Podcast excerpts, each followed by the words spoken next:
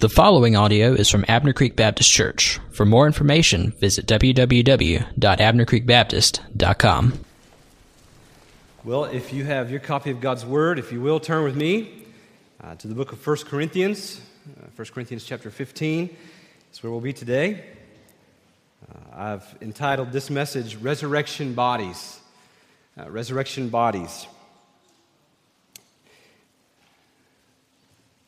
Just to show you the depravity of my heart, um, I kept thinking of uh, an alternate title this week.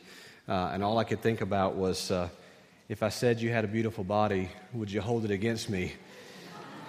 But I couldn't figure out how to make that work and figured you might misconstrue it. So um, I went with resurrection bodies. So hopefully that will suffice. Yeah.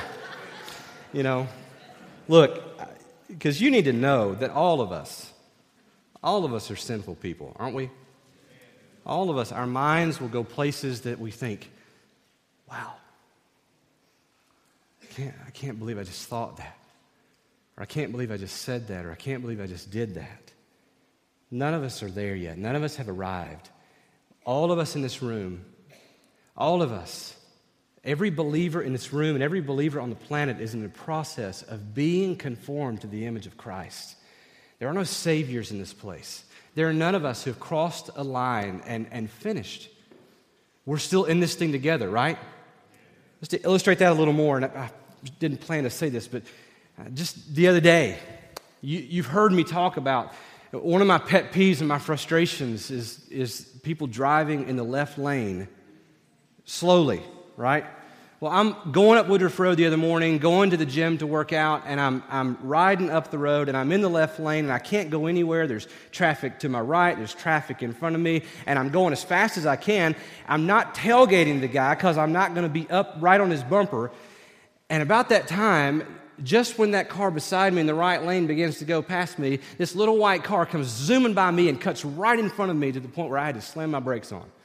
Before I knew it, I had laid on the horn, and the guy in the, in the car in front of me that just cut me off threw his hand up. It was the index finger, it wasn't the other finger.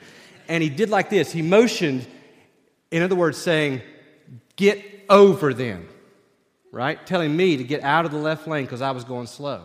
I couldn't go anywhere. There was a car in front of me. Before I knew it, I was overcome with rage. And I began to talk to this guy and point fingers. And it was again the index fingers, and I was gesturing and I was saying, Where would you like for me to go? I can't go anywhere. And then it, it, it just, this realization came over me Scott, you're a pastor. you know? And, and uh,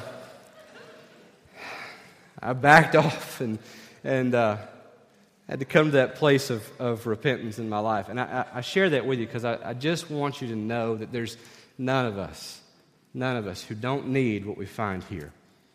All of us need the gospel. We need the gospel every day. We're constantly bumping up against our own sinfulness, which would disqualify us from heaven and the presence of God forever. It, w- it indeed qualifies us for the very wrath of God. But God, in His grace and His mercy, has poured out that wrath on Jesus so that we might trust in Him, not as a one time jumping off the diving board, but as the pool that we swim in every day. So let me just remind you of that as we come to this text and be open to the convicting of the Holy Spirit and the leading of the Holy Spirit as He teaches us and leads us into all truth today. Let's, let's look at this. 1 Corinthians chapter 15. I'll, be, I'll read the text in just a minute, but let me ask you this Are you a fan of movies or stories that have alternate endings? You like those? You know what I'm talking about? A movie that it, it, it, ends in a certain way, but you think, boy, that could have went another way. Or you're sitting in the theater and all of a sudden it just ends and you're going, Really? That was it? You know? We had that experience the other day, and, and it ended not so much like that, but it, was, it wasn't one of those where we were just real disappointed in the ending, but it was one of those where they left us with this we could have taken it this way, we could have taken it that way. And so as a family, we sat around and we talked about how it could have went and how this might have happened and this and that. And, and what I want you to see as we come to this text is that's real easy to do when it's on the screen or when it's on the page in front of you and it's not your real life. or it's not an experience that is so common and universal as death and, and, and the decay that we experience in these bodies. It's easy to do when it's other things, but when, when it comes to this issue of the body and death and, and resurrection, these bodies will literally be raised. It's hard for us to, to comprehend and understand bodies that would be different than these bodies. And as I read this and we explore this text today, that's the problem they're having. They can't understand. Paul, to this point, has, has argued from verse 1 up to this point about the, the validity of the resurrection of Christ, about, about the resurrection of, of all believers, and, and what will happen, what would be true if, if there were no resurrection. He, he, he he just celebrates in what is true because of the resurrection. He then points to their own behavior and says, Look, you're behaving in a way that says that you actually do believe in a resurrection. And we, as apostles, we certainly are. We're going out and we're dying every day for the sake of this gospel. And so he presents this case for resurrection, and he comes to this point where he assumes that there's no other conclusion to which they have to arrive other than, yes, you're right, the resurrection is real. There is resurrection of the body. But he knows that there's probably some there that are still struggling with the logistics of it. And their struggle is rooted in that very thing. They can't imagine a body being raised that is different than the one they have. They assume that it's going to be just like the body they have. And so this creates a problem for them. And, and Paul here is going to anticipate their questions and cut them off at the pass and answer them really before anyone in particular has answered. So let's look at this together and we'll walk through what these resurrection bodies will be like. 1 Corinthians 15, beginning in verse 35. But someone will ask, How are the dead raised? With what kind of body do they come? You foolish person. What you sow does not come to life unless it dies. And what you sow is not the body that is to be, but a bare kernel, perhaps of wheat or of some other grain. But God gives it a body as He has chosen, and to each kind of seed its own body. For not all flesh is the same, but there is one kind for humans, another for animals, another for birds, and another for fish. There are heavenly bodies and earthly bodies, but the glory of the heavenly is of one kind and the glory of the earthly is of another. There's one glory of the sun, and another glory of the moon, and another glory of the stars, for star differs from star in glory. So it is with the resurrection of the dead. What is sown is perishable, what is raised is imperishable. It is sown in dishonor, it is raised in glory. It is sown in weakness, it is raised in power. It is sown a natural body, it is raised a spiritual body. If there is a natural body, there's also a spiritual body. Thus it is written the first man, Adam, became a living being, the last Adam became a life giving spirit. But it is not the spiritual that is first, but the natural, then the spiritual. The first man was from the earth, a man of dust. The second man is from heaven. As was the man of dust, so also are those who are of, are of the dust. And as is the man of heaven, so also are those who are of heaven. Just as we have borne the image of the man of dust, we shall also bear the image of the man of heaven. There's a lot in this text. There's a lot that we could say. There's a lot that I could really deal with if I were to go line by line and word by word. And I'm going to do that largely. But I want you to know that even at the end of this sermon, when you, when you think, boy, he's covered every bit of it, it's exhausted there, there's still more in this text. There's still more here. The Word of God's living and active. So we won't get to everything. Maybe all your questions won't be answered. In fact, I know they won't. But we're going to look at, I believe, what Paul's trying to say to these believers who, if they now are convinced that there is a resurrection of the body, they just can't get their minds around how. So, Here's what he says He anticipates these questions and he, he tries to answer them before they can ask them. And, and these questions, he, we need to know they could be asked in a couple different ways. He knows that probably this group of, uh, of Corinthians that he's been writing to, some of them now have these questions and they're asking them from sincerity of heart. They now have been convinced and now they are still wrestling sincerely with these issues. They know all too well the, the frailty of their bodies and how their bodies are breaking down. And they think, in eternity, how, how would this body benefit me? But he also knows that there's still some in the crowd that are prideful and they're asking this question arrogantly. They're not asking with sincerity, they're asking assuming they already know. They're wanting to put Paul in his place in the same way that the Pharisees and the scribes tried to put Jesus in his place by asking questions they thought would trip him up. So some are, are asking sincerely, some are not. I want you to see here that uh, the reason I point that out is the fact that it's okay to bring our questions to God. It's okay to wrestle through things. It's okay to not quite understand how this could be and, and to, to communicate and, and to ask that before God. It's okay to go to, a, to someone you know who you think is, is maybe knows a little more than you and could, could point you to a right understanding from Scripture. It's okay to do that as long as we're coming sincerely.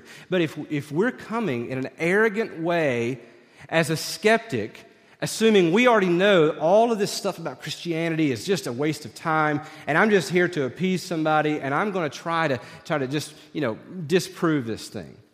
If that's the way you've come in today, friend, you've come in in an arrogant, prideful way, and you will leave unhelped.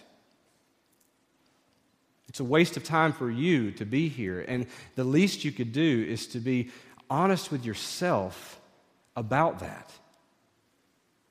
The better way to come in is to say, I don't know everything. I'm not sure that all this is true, but I want to come and I want to learn. For the believer in the room, the way that we should come to this is even if we don't understand this, we should come asking sincerely, knowing that this is the very Word of God, that it is true, and that we need it more than anything. And I would say that position is the position for everyone in the room, whether you're a believer or not because this is the Word of God. But I can't convince you of that.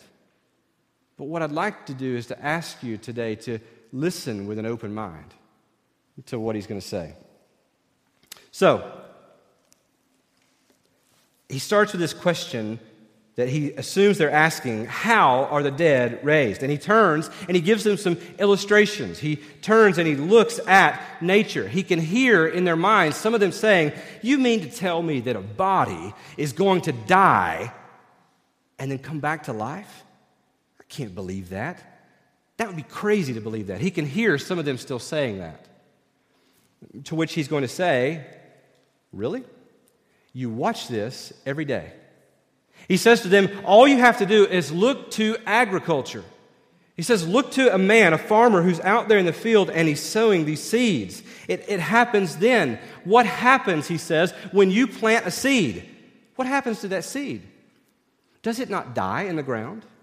When you take that seed and you, you pull back the dirt and you place it there under the, under the earth and you put the dirt back over top of it, maybe you put some fertilizer in first, maybe you water that, but what happens is there under the ground, that seed dies, it decomposes, it, it breaks down before it comes to life.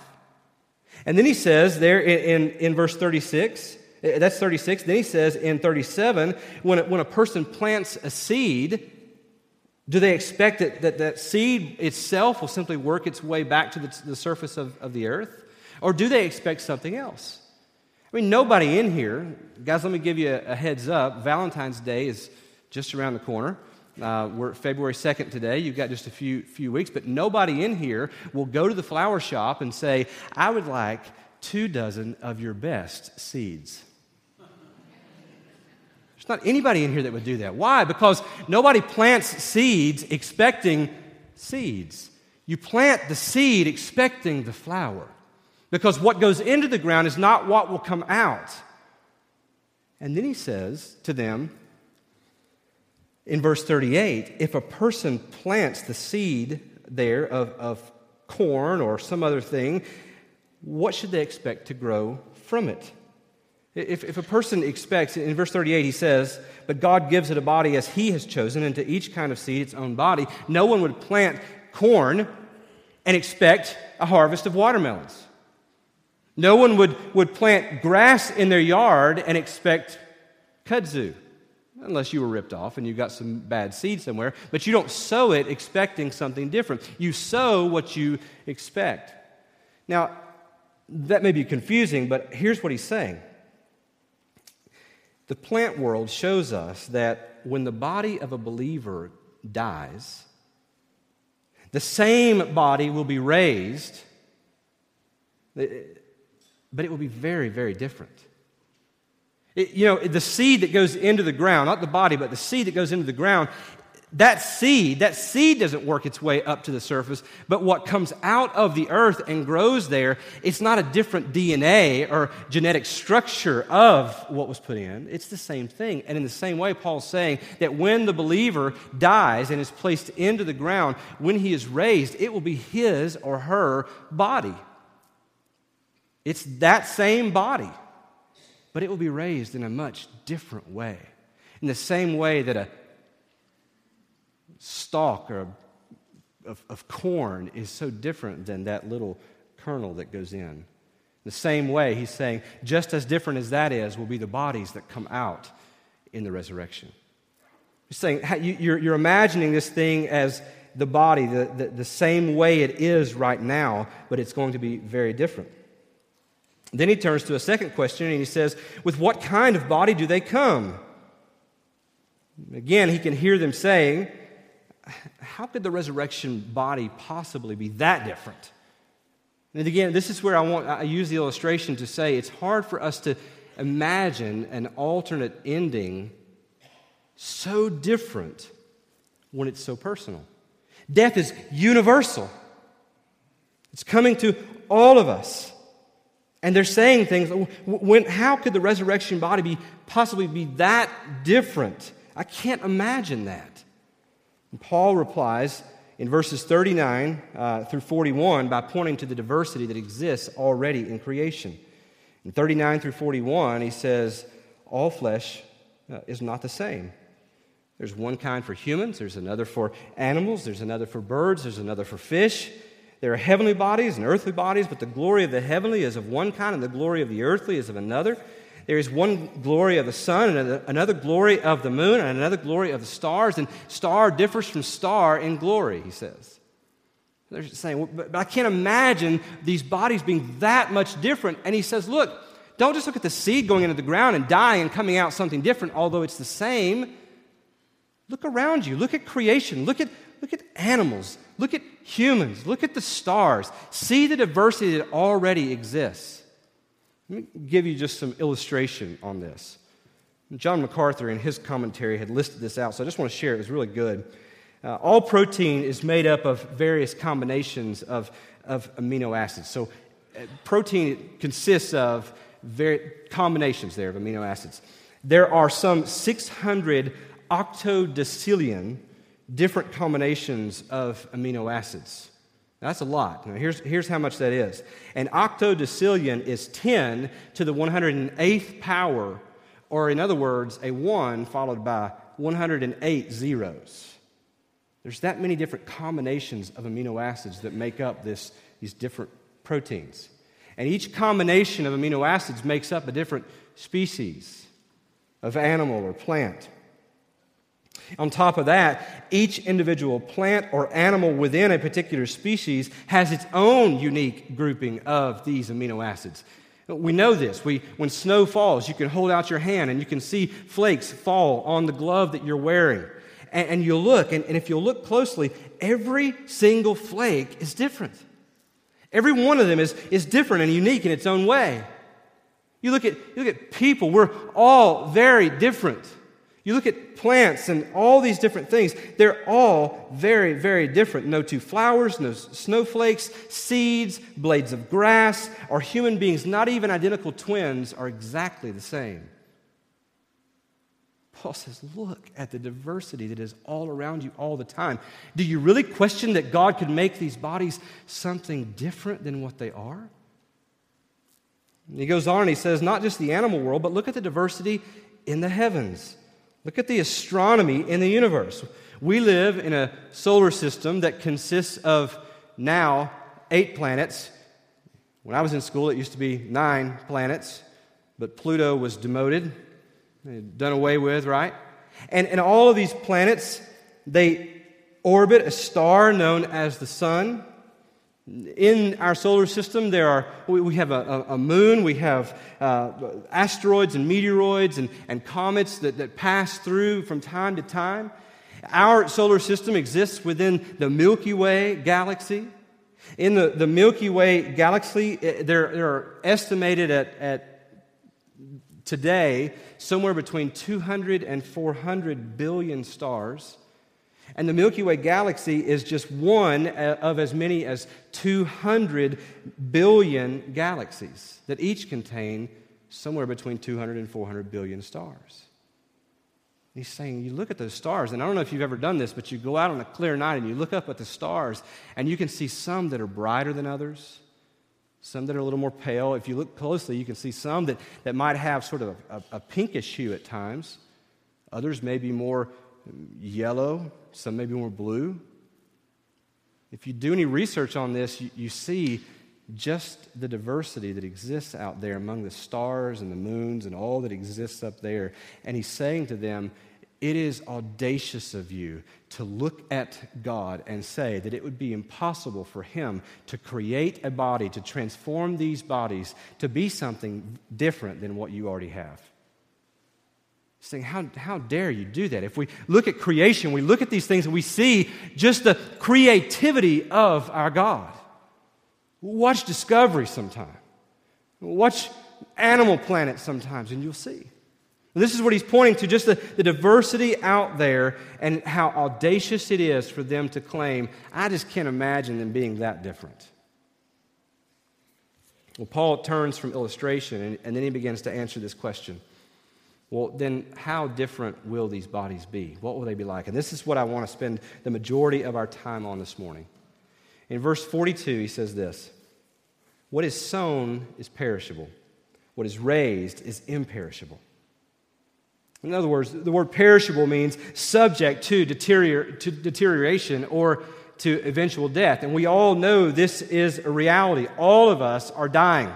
There's not a human being around us, among us, that is not dying, headed toward death. It starts at birth. It's a great moment when a baby's born, but that's the day that baby begins to really die. We're all headed that way. We, we know that we're headed that way. We're subject to disease and injury along our lives. Some of you right now are going through battling something cancer or some other thing. Maybe it's something else in your body that's just breaking down and going wrong. He says, Look, when, when we are sown in these bodies in death, we're sown perishable. We know this. When I was 10 months old, I fractured my skull. Some of you say, Well, that explains it. I was crawling up on a foldable chair in the fellowship hall of our church with a concrete floor, and the chair folded out from under me, and I went headfirst onto the concrete at 10 months. Fractured my skull. When I was 10 years old, I got the chicken pox. And I remember being so sick of those stupid things all over my body, how they itched everywhere, couldn't go anywhere. I was so glad I was out of school, but by the time I was three, four, five days into it, I was so wishing I could be at school. I couldn't stand it. I remember saying to my mom, Mom, can I at least just go out on the back porch and sit in the rocking chair just so I can get outside? I remember that's a vivid memory of mine, sitting in that rocking chair, looking out over our backyard with these things all over me. I used to have warts so bad all over my hands when I was a teenager that I mutilated my fingers trying to cut these things off. You want to see it, you come look at this finger after the service, and I'll show you this. Every time I would have a, have a date with someone, someone new, I didn't want that girl to see these warts, and so I would cut these things, and I would cover myself with band aids, and I would look like I stuck my hands down in a garbage disposal. And she would say, oh, what happened to your hands? And I would say, oh, I was working on a car. Or I'd make up some excuse. And I had these things, and they would just grow on me out of nowhere. I don't know where they came from. We get the flu. I was talking to Shane this morning. Just recently came through the flu. We get the flu. We suffer from allergies. We break bones. We, we have discs in our back that, that bulge. We, we have arteries that harden, cancer grows out of nowhere, Alzheimer's takes the mind away. All of these things are what it means that the body is perishable. But he says, what's sown perishable is raised imperishable. Wayne Grudem says it this way These bodies will not wear out or grow old or even be subject to any kind of sickness or disease. Can you imagine that existence? Never, never a cold, never a sniffle, never an allergy, never a broken bone. Never. No signs of aging, he says. We'll have the characteristics of youthful but mature manhood and woman or, or womanhood forever. That we will be completely healthy and strong forever. This is what it means to be raised imperishable. Now, can you wrap your mind around that? We can't, right? And this is where they were struggling. How could these bodies be that different? But, church, this is such good news, he says. These bodies, we're not simply going out into eternity without bodies as disembodied spirits to float around forever. But these bodies will be raised and be transformed and go from perishable to imperishable, perfectly healthy and strong forever. Isn't that good news? He also says this these bodies will be raised glorious. He says they'll be sown in dishonor and raised in glory. The word dishonor here is, is the word humiliation. We, we really probably should not glamorize death for the believer. I've often said at funerals, you've heard it said, maybe you've said it too, is that, you know, for the believer, death is simply a doorway. We just walk through that and, and we, we enter into eternity. And that's true for the believer, but we shouldn't glamorize it because often we know the walk down the hallway to that door in those last days can be incredibly hard, can't they? I mean, just horrific some of the things that you've had loved ones go through. You've watched your loved ones as they've walked closer to that door, and many of you in this room have said things like, I just wish God would go ahead and take them. I can't stand to see them suffer the way they do. My grandmother had Alzheimer's and was in a nursing home for 15 years. Um, wasn't in the nursing home that whole time, but those last several years of her life, she was there. And I remember as, as a teenager when she first began to develop the signs of Alzheimer's, it, it, was comical in the beginning, some of the things she would say. I remember her in the bedroom with my, my grandfather before they were going to bed, and she was in the bed already, and grand, my, my grandfather was walking across the room wearing nothing but his boxer shorts. The TV was on, and there were some women on a commercial on the TV, and at that point, they whistled in the commercial for something. In her mind, they were real and they were whistling at him. And my grandmother wanted to fight. She came, she was raised by two, not just one, by two angry drunks in the mountains of East Tennessee, and she could throw down, and she was going to. And, and it was comical in the beginning, but it quickly became not so funny. It, it, trans, trans, er, it passed on to the days when she would carry around a baby doll believing that the baby doll was real and care for that baby doll. It went to the days when she was there in the nursing home and, and she couldn't feed herself anymore because her limbs had locked up.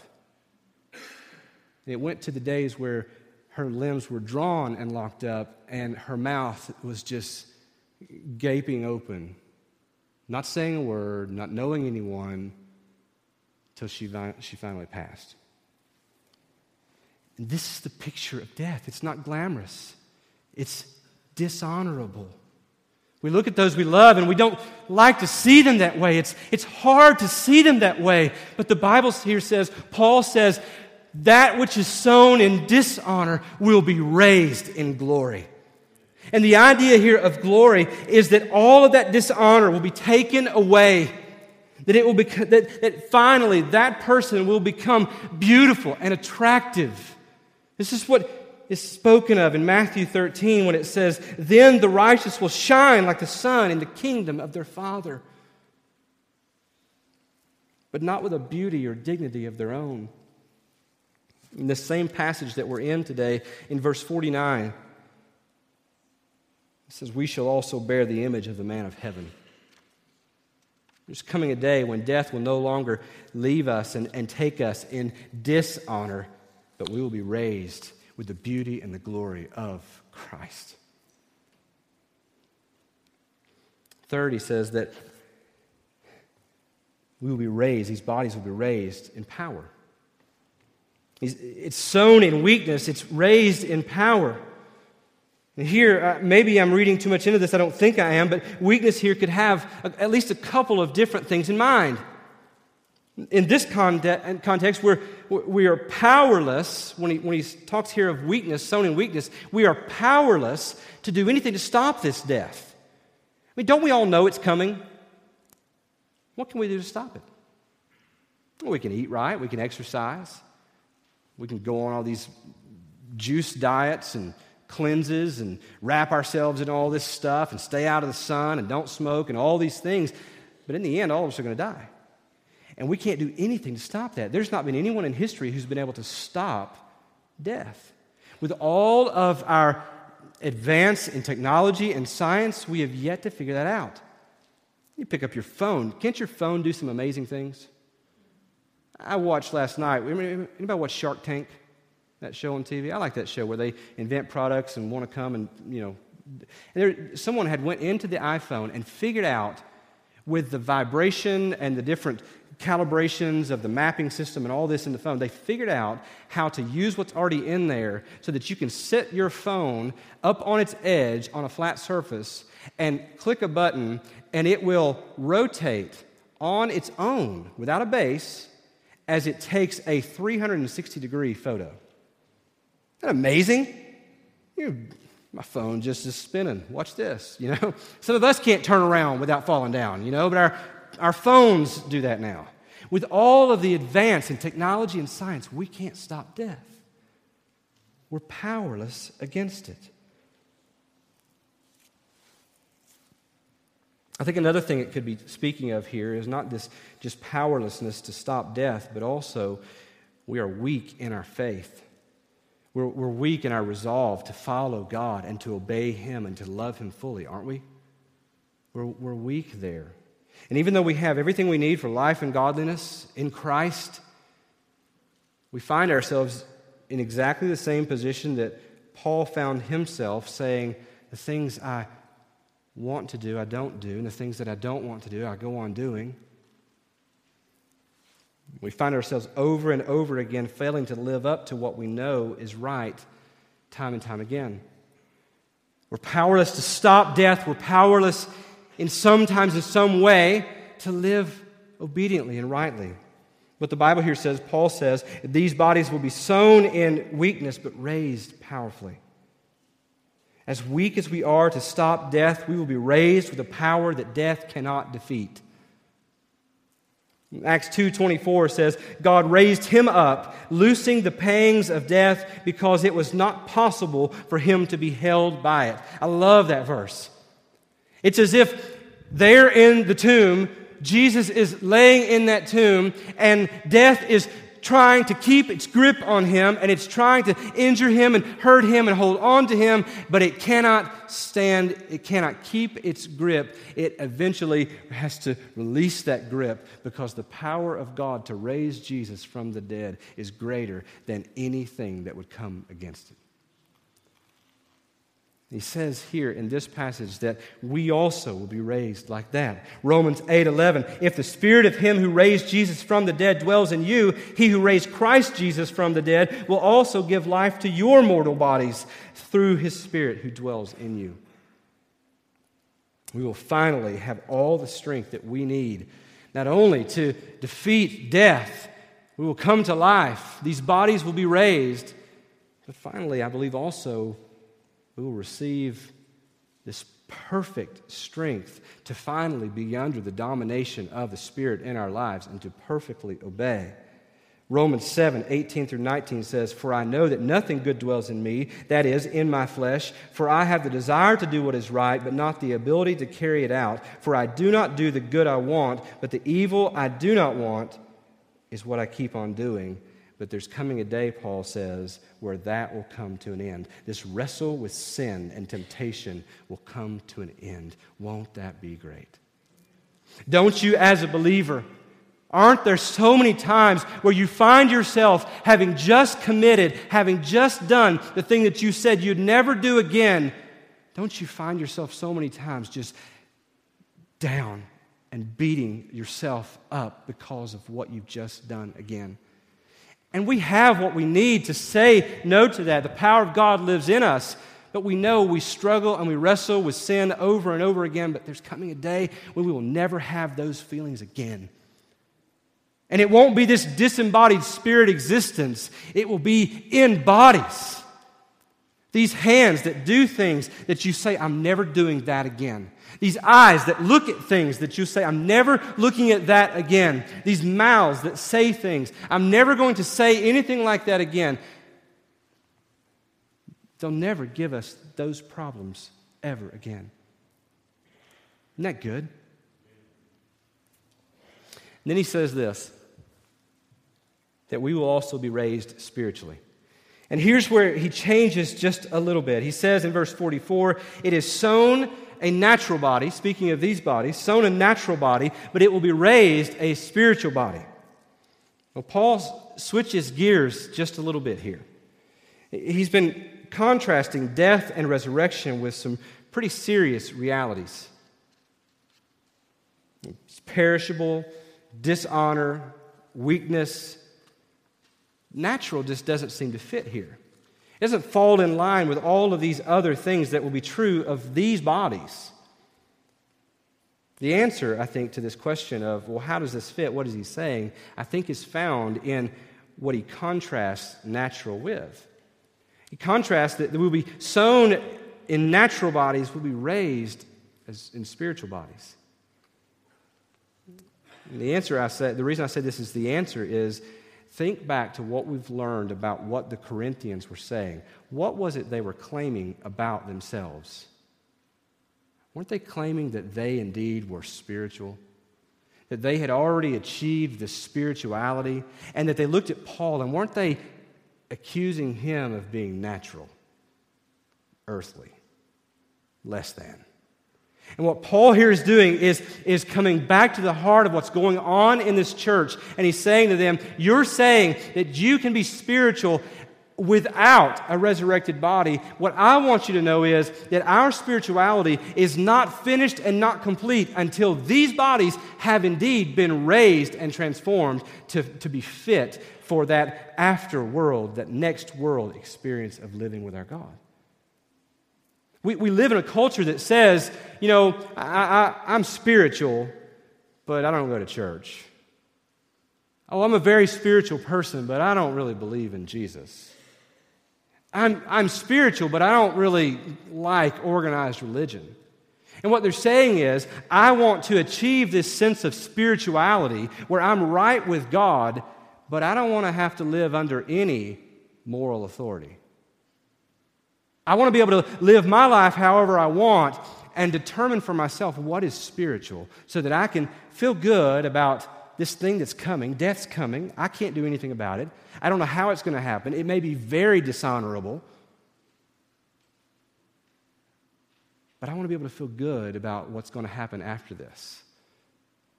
And this is what they're saying here is we're, we're already spiritual, Paul. We don't really think you are. We think you're a little bit earthy, and we don't really think that you're the real deal, Paul. And what Paul's doing is he's looking at them, and that's what, this is the, the language here when he, when he talks about the first Adam and the second Adam. I was so glad we, we showed that video during the offering today, showing how the, the, the whole of Scripture tells this one story. And did you catch the language there? That the second Adam is greater, he's better than the first Adam? The first Adam is, is Adam, of Adam and Eve in the garden. And all of us have borne his image. We're created like him. We're made of dust. To dust we'll return. We're fit for this earthly existence. But he says, But those who are of the man of heaven, the second Adam, they will also bear his image. Well, what is his image? What, is, what was the last image that the disciples saw before he was transported and ascended to the right hand of the Father in heaven.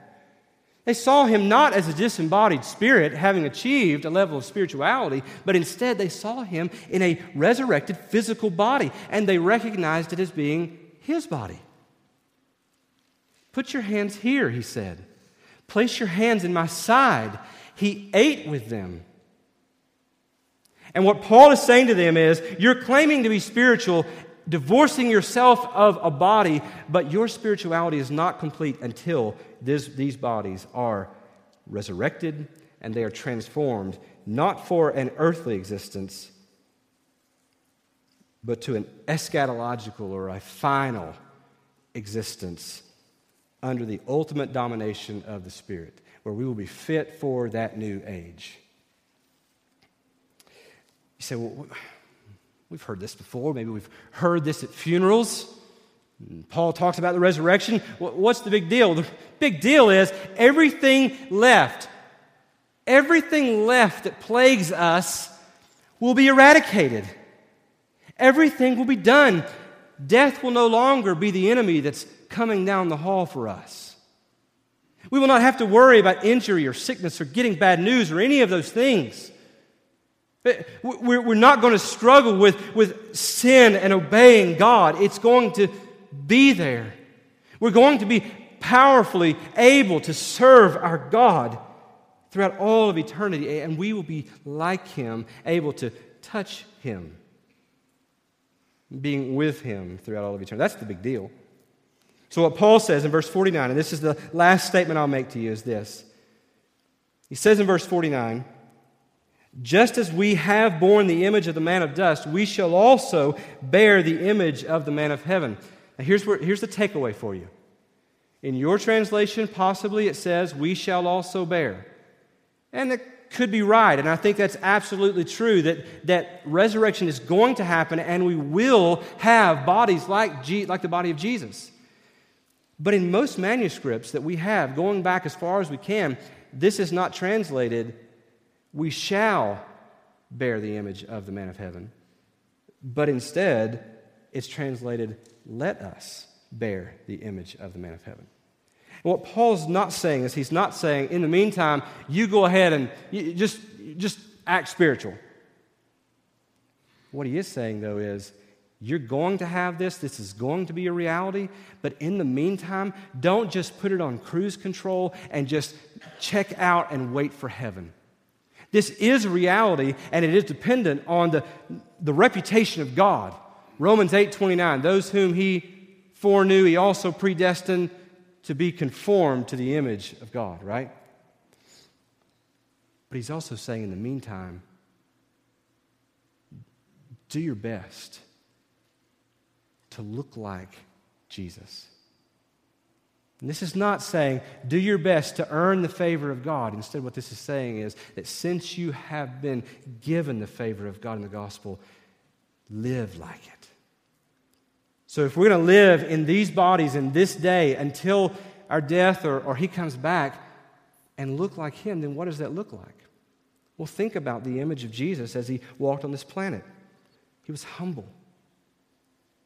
He didn't look at guys who had cut him off and given signals in the mirror and gesture back at them. But he was humble. He was a servant. He was obedient, wasn't he? Obedient to the point, even to the point of the cross. He suffered. He ultimately cared about the, the glory of God more than his own personal comfort and satisfaction. This is the point of, of the garden when he's there and he's praying, Nevertheless, Father, not what I will, but your will be done. We often come to this thing of following Christ and Christianity, and we think that this thing is just about us being happy, wealthy, and wise. The Bible never promises any such thing. That sometimes the will of God for you is to suffer. And that's not pretty. It's not, it's, it's not fun. It's not happy. I'm not asking you to get up every day and say, Well, I'm supposed to bear the image of, of Christ, so I'm going to smile all day long. And I'm just, when people say, How you doing? I'm going to say, Oh, I'm great. Cancer's awesome. You know, I'm not asking you to do that. What I am asking you to do, though, is to say, God, I don't choose my lot in life. You've given me what you've given me. And you are sovereign and you are good in all things, and you love me more than I would ever love myself. And so, God, if you in your will have saw fit that this is right for me, then God, I will embrace it and I will give you glory in it. Because I have greater joy in you than I have in my circumstances. Whatever comes our way, let us, by the power of the Spirit who lives in us, bear the image of the second Adam the man from heaven, knowing that one day we will indeed bear his image in physical risen bodies. Amen? Let's pray. Lord Jesus, this is a, a text where there's probably not, at least, at least from my thought, just real a lot of real practical steps of application when we go out and we do one two three. But god for some really for all of us in this room there is application in this. There is hope that comes god in this. And lord there is application as we live waiting for that day. So god it's my prayer in this place in this room with these believers god that you might help us to bear the image of the second Adam while we live. God, I pray that whatever someone in this room is enduring and going through, God, that they might embrace it for your glory. God, I, I, secondly pray that if there's someone in this room who does not know you as Savior, God, that today that you might give them the hope that's communicated in this passage. That they might know with full assurance that because they've trusted in you and are trusting in you that they have this to look forward to. God, I pray that you would call people out of death. God, that you would raise them from the dead. God, that in their souls they would come to life. That they would no longer follow the course of this world blindly running hellbound races but God, that you would bring them to life with hearts that are made new to follow you. God, I pray this, that you would do this for your glory and yours alone. It's in Jesus' name. Amen. We want to give you just a few minutes to think about what's been said, maybe just to celebrate the reality of what's communicated here. Maybe there's some action step. I don't know what it is there's some step of obedience that you've got to do in order to be faithful and obedient to God. Whatever it is, I'm going to ask you to do it. It may require something here in this time, in this room. Then be obedient. It may require simply action steps as you leave here. I don't know what's what God's specifically applying to your situation. But I want you to think about it and ask Him to show you and that you might be obedient. I started by saying, don't ask questions where you think you've got all the answers figured out, but instead ask these questions with sincerity, knowing that you need the truth that's here. So, whatever He leads you to, say yes to that. I'll be sitting down here on the front. If you need to come talk to me, I'd love to talk with you. If you need to uh, talk about how do you repent and trust Christ, I'd love to, to have a conversation with you. If joining this church is what God's laid on your heart, then uh, we're glad to, to talk through that. We'd love to receive you. Whatever it is that God calls you to, be obedient and follow Him today. This time of teaching is brought to you by Abner Creek Baptist Church. For more information, visit www.abnercreekbaptist.com.